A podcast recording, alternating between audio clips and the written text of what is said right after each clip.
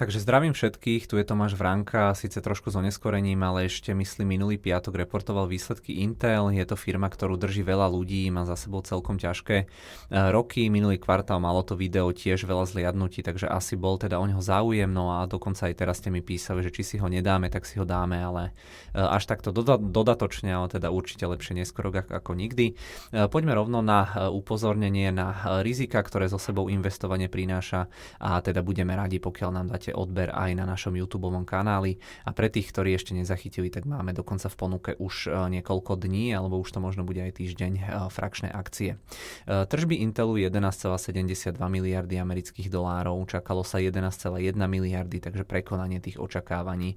Alebo odhadov o 5,5%.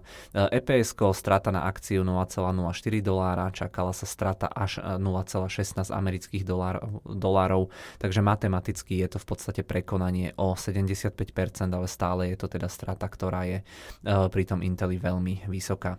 E, medziročne poklesli tržby firmy o zhruba 36%, e, net income bol strata 3,4 miliardy amerických dolárov, takto pred rokom mali ešte zisk 2,7 miliardy. No a čo tam bolo najzaujímavejšie na tom celom je to, že Intel vyreportoval najväčšiu stratu vo svojej histórii. Niekde som čítal, že strata bola 2,8 miliardy amerických dolárov, čo teda pri tom poklese tržieb o 36% naozaj vôbec nie sú e, pekné čísla. Inde zase potom bolo, že pred rokom mali zisk zhruba 8,1 miliardy dolárov, takže tak či tak proste uh, nie nič moc.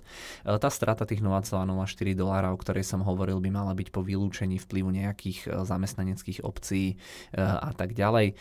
Tak či tak je to proste zlé, nie sú to naozaj vôbec dobré čísla, je to v podstate už piatý kvartál po sebe, kedy Intelu klesajú tržby a tie tržby sú dokonca najnižšie od roku 2010. Uh, spoločnosť Intel má dva hlavné segmenty, jeden taký menší menší a potom tri také úplne, že mini. Takže najväčší client computing to sú čipy do počítačov a notebookov, tu boli tržby 5,8 miliardy amerických dolárov, čakali sa tržby 4,9 miliardy, takže prekonanie tých očakávaní alebo odhadov o zhruba 16%. Medziročne poklesol tento segment o zhruba 38%. CFO firmy ale povedal, že sú na dobrej ceste, že už teda videli nejaké tie známky tej normalizácie v rámci toho prvého, v rámci tých prvých mesiacov tohto kvartálu videli teda, že sú, že ako keby sú na dobrej ceste, lebo firmy podľa nich už dopredávajú nadbytočné kapacity čipov z minulosti, takže teoreticky by ten dopyt mohol byť z ich strany teraz vyšší. Druhý dôležitý segment Data Center and AI, to sú čipy pre dátové centra umelú inteligenciu. Tu boli v podstate tržby 3,7 miliardy amerických dolárov a očakávania boli prekonané o 6%. Tento segment ale tiež medziročne poklesol dokonca o 39%. No a v tomto prípade ešte trh nedosiahol podľa vedenia dno. No a potom je tam ešte taký e, segment, ktorý s tým môže trošičku súvisieť, e, Network and Edge. Tu boli tržby 1,5 miliardy dolárov, takže menej o 15% v porovnaní s tým, čo sa čakalo eh, a medziročný pokles o 30%. No a tu tiež hovorili, že ani tento segment ešte nedosiahol dno, lebo teda spolu aj s tými dátovými centrami a cloudami a s týmito vecami eh, podniky stále teda šetria podniky stále vidia problémy. Mobile aj autonómne systémy pre auta, tržby 458 miliónov dolárov, menej o 8%, ale medziročný rast o zhruba 16%. Takže tu v podstate tie tržby alebo tie odhady neboli prekonané, ale ale je to jediný z tých dôležitejších segmentov, ktorý zvládol v, tomto, v tejto situácii rásť. Zvýšok, zvyšok e, sa dá povedať, že už je prakticky nepodstatný. Intel tiež vyhadzoval ľudí ako aj iné technologické spoločnosti, aj celkovo optimalizoval svoje fungovanie, má mu to ušetriť 3 e, miliardy dolárov a do roku 2025 až 10 miliard amerických dolárov. E, takže proste nič moc, medziročne naozaj výrazný prepad. Pat Gelsigner, ktorý je teda už pár rokov na, celé, na čele firmy, to bude mať naozaj ťažké ťažké. Mal by im potom, mali by im potom pomôcť samozrejme aj tie dotačné schémy západných krajín a rôzne daňové úlavy, ale teda zatiaľ to tak úplne nevyzerá.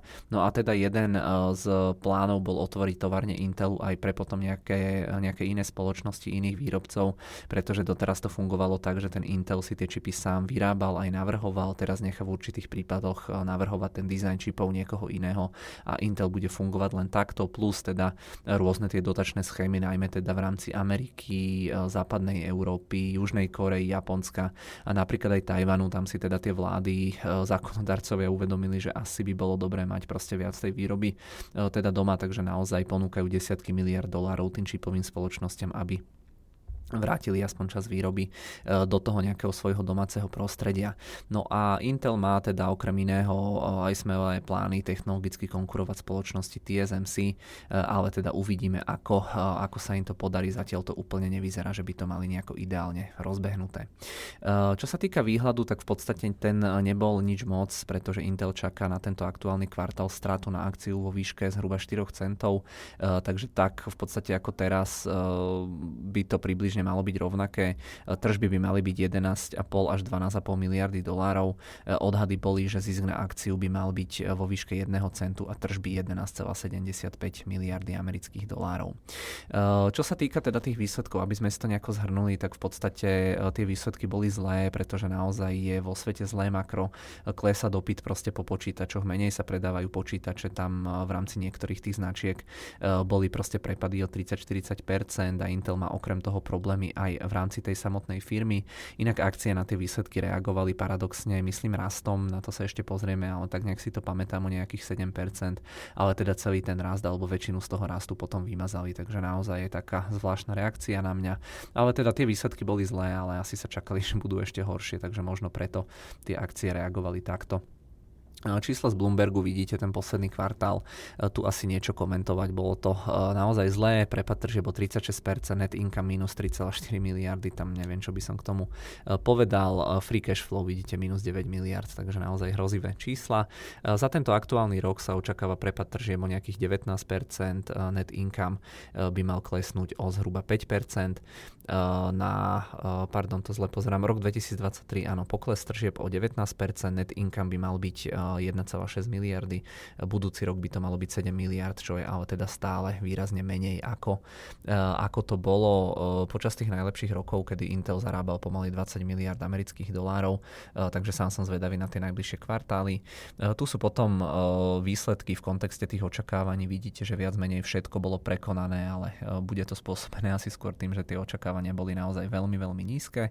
No a potom ešte keď sa pozrieme na ocenenie v podstate akcií akcií toho Intelu, tak tu eh, môžete vidieť, že sa momentálne predáva za zhruba nejakých 41 násobok eh, ročných, eh, ročných ziskov. Nie je to tým, že by to bola nejaká super ale skôr je to teda tým, že ako sa im výrazne prepadla tá ziskovosť, tak jednoducho ten menovateľ toho, z čoho sa to v podstate ráta, tak jednoducho je nižší, tak tým pádom nám vystrelilo to, to ocenenie. Takže asi toľko k Intelu. No a poďme ešte na sekundu sa pozrieť do platformy, tu máme e, Xstation 5, vidíte, že aj ja tam mám jednu takú malú pozíciu, čo som otváral ešte zhruba 2-3 roky dozadu, e, ale naozaj, e, naozaj je v relatívne vysokom mínuse, dajme tomu až nejakých 44%, no a vidíte, že od tých nejakých lokálnych maxim, koľko je to, no cez 50% dole, takže nič moc ten Intel, no a samozrejme čerpal som okrem iného aj z týchto ich oficiálnych materiálov, takže to vám potom pripnem pod video aj v podstate túto prezentáciu aj nejakú takúto infografiku, takže na to sa potom samozrejme môže pozrieť každý, eh, koho, koho to zaujíma. No a záverom nejaké otázky do diskusie. Myslíte si, že už eh, je Intel z toho úplne najhoršieho vonku, eh, že či naozaj už aj to makro a možno aj nejaké tie technologické problémy, že či už sa im to pomaličky otáča. Druhá otázka, že či podľa vás CEO zvládne obrad tohto celého a tretia otázka, že či ste tým Intel alebo AMD, že teda ľudia, čo sa do toho vyznajú, čo naozaj majú nejakú kvalifikáciu, niečo k tomuto povedať, že či je to s tým Intelom tak zlé, že proste už ste tým AMD, alebo že či je to stále e, použiteľný e, výrobca čipov. E, za mňa teda všetko v tejto chvíli. Ja vám ďakujem veľmi pekne za pozornosť na dnes. To v podstate bolo jediné video a zajtra, myslím, že dnes večer alebo zajtra do obeda reportuje AMD, takže ešte sa na to teda pozrieme. No a budeme určite radi, pokiaľ, pokiaľ nám dáte odber na sociálnej sieti YouTube alebo pokiaľ si prehráte tie naše predchádzajúce videá k výsledkom. Dovtedy ďakujem a budeme sa zajtra určite ešte počuť.